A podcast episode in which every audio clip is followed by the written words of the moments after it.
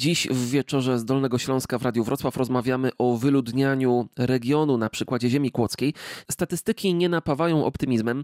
No i pominąwszy pandemię, turystyka zawsze kwitła, ale razem z nią problemem atrakcyjności tego terenu jest sezonowość zatrudnienia. Na początku naszego spotkania pan starosta wspomniał o starzeniu się społeczeństwa, co przekłada się na mniejsze wpływy. To zapytam tak, jak jest to odczuwalne dla budżetu gminy? Na przykładzie Lądka-Zdroju, dajmy na to. Spadek mieszkańców spowoduje zmniejszenie dotacji. Jeśli chodzi o gminy, spadek znowu ilości uczniów zmniejszy subwencję oświatową. Pamiętajmy, że nauczyciele bez względu na to, czy w klasie jest 11 osób, czy 30, tyle samo zarabiają, czyli kolejne koszty. I tutaj trzeba się bardzo mocno zastanowić. W wielu gminach już przekracza to 50% dofinansowania po stronie gminy, jeśli chodzi o oświatę. Stąd jestem wielkim zwolennikiem, żeby gminy utrzymywały budynek i szkoły jako instytucja, natomiast wynagrodzenie dla pracowników oświaty poza administracyjnej, czyli dla nauczycieli, płaciło ministerstwo. Ale wracając do głównego tematu, linie trendu są tragiczne.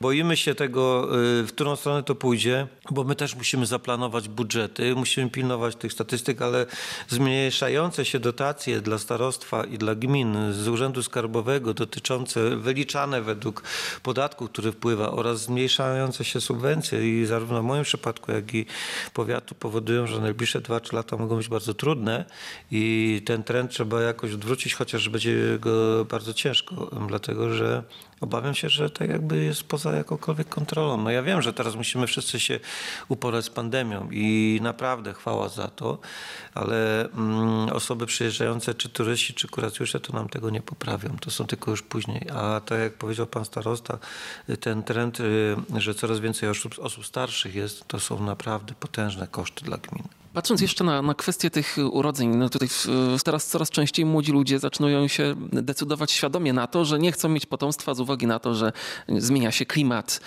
nie pasują im warunki takie gospodarcze gdzieś tutaj w kraju, na świecie. Później decydują się też. Jeżeli już chcą mieć dziecko, to później, że dawniej była tendencja taka, że nie było świadomości o tym, ryzykowali bardzo dużo wszyscy, a jakoś to będzie. Teraz już świadomość jest dużo większa, ludzie podróżują po całym świecie, zresztą mamy Europę otwartą, nie tylko cały świat. Uważają, że najpierw trzeba jednak się dorobić, czyli mieć ten dom, swój własny kąt, trzeba mieć oszczędności, żeby decydować się na dziecko, bo dziecko pomimo wszystko to też wydatek, pomimo, że jest ta dopłata 500+. I myślę, że też bardzo często na jednym dziecku się kończy. I myślę, że tutaj na przykład też patrzą, czy jest przedszkole, czy jest żłobek, o takie rzeczy też są brane pod uwagę. Jaka jest szkoła, jaka jest okolica, tych niuansów jest bardzo dużo, ale to jest dziedzina dla socjologów, którzy powinni tym właśnie bardzo dokładnie podawać te wszystkie rzeczy analizom. Musimy tutaj zadbać o szkolnictwo. Okazuje się, że jest coraz trudniej w Polsce. Ludzie świadomi mają tego rodzaju świadomość. Myślą perspektywicznie. Myślą perspektywicznie. Chcą jak najlepiej dla swojego dziecka. Chcą świata, które będzie przyjazny, którym jego dzieci i jego wnuki będą żyły. Choć, jak powiadam, o wiele lepiej wykształcić dziecko, wychować dziecko na prowincji, gdzie jest spokojniej, bezpieczniej i także środowisko naturalne jest lepsze niż w dużym mieście. Ale nawet na to są w stanie ludzie się zdecydować, wyjechać do aglomeracji, bo znowu korzyść z bezpieczeństwa pracy.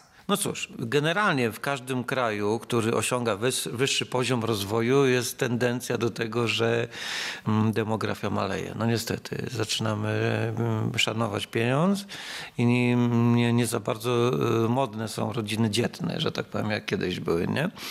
I do nas też to dopadło, z tym, że powiem szczerze, że mnie też nawet osobiście zaskakują te statystyki, bo Polska wyjątkowo źle wypada w tym wszystkim. Ja myślę, że też na to wpływ ma to, że bardzo ludzi pracuje za granicą. Wyjeżdżają za granicę, w związku z tym nie starają się o dzieci. To jest jedna rzecz. A druga, i nawet mam przykłady spośród wielu z moich znajomych, że praktycznie, może nie co drugi, ale nawet jeszcze częściej małżeństwa się rozpadają przez to i przez to też potem nie ma dzieci. Jest to wielka tragedia tak naprawdę dla przeciętnego obywatela, że musi jechać, szukać za chlebem, a potem tak to właśnie się kończy. W tym miejscu na chwilę musimy postawić kropkę, za moment wracamy.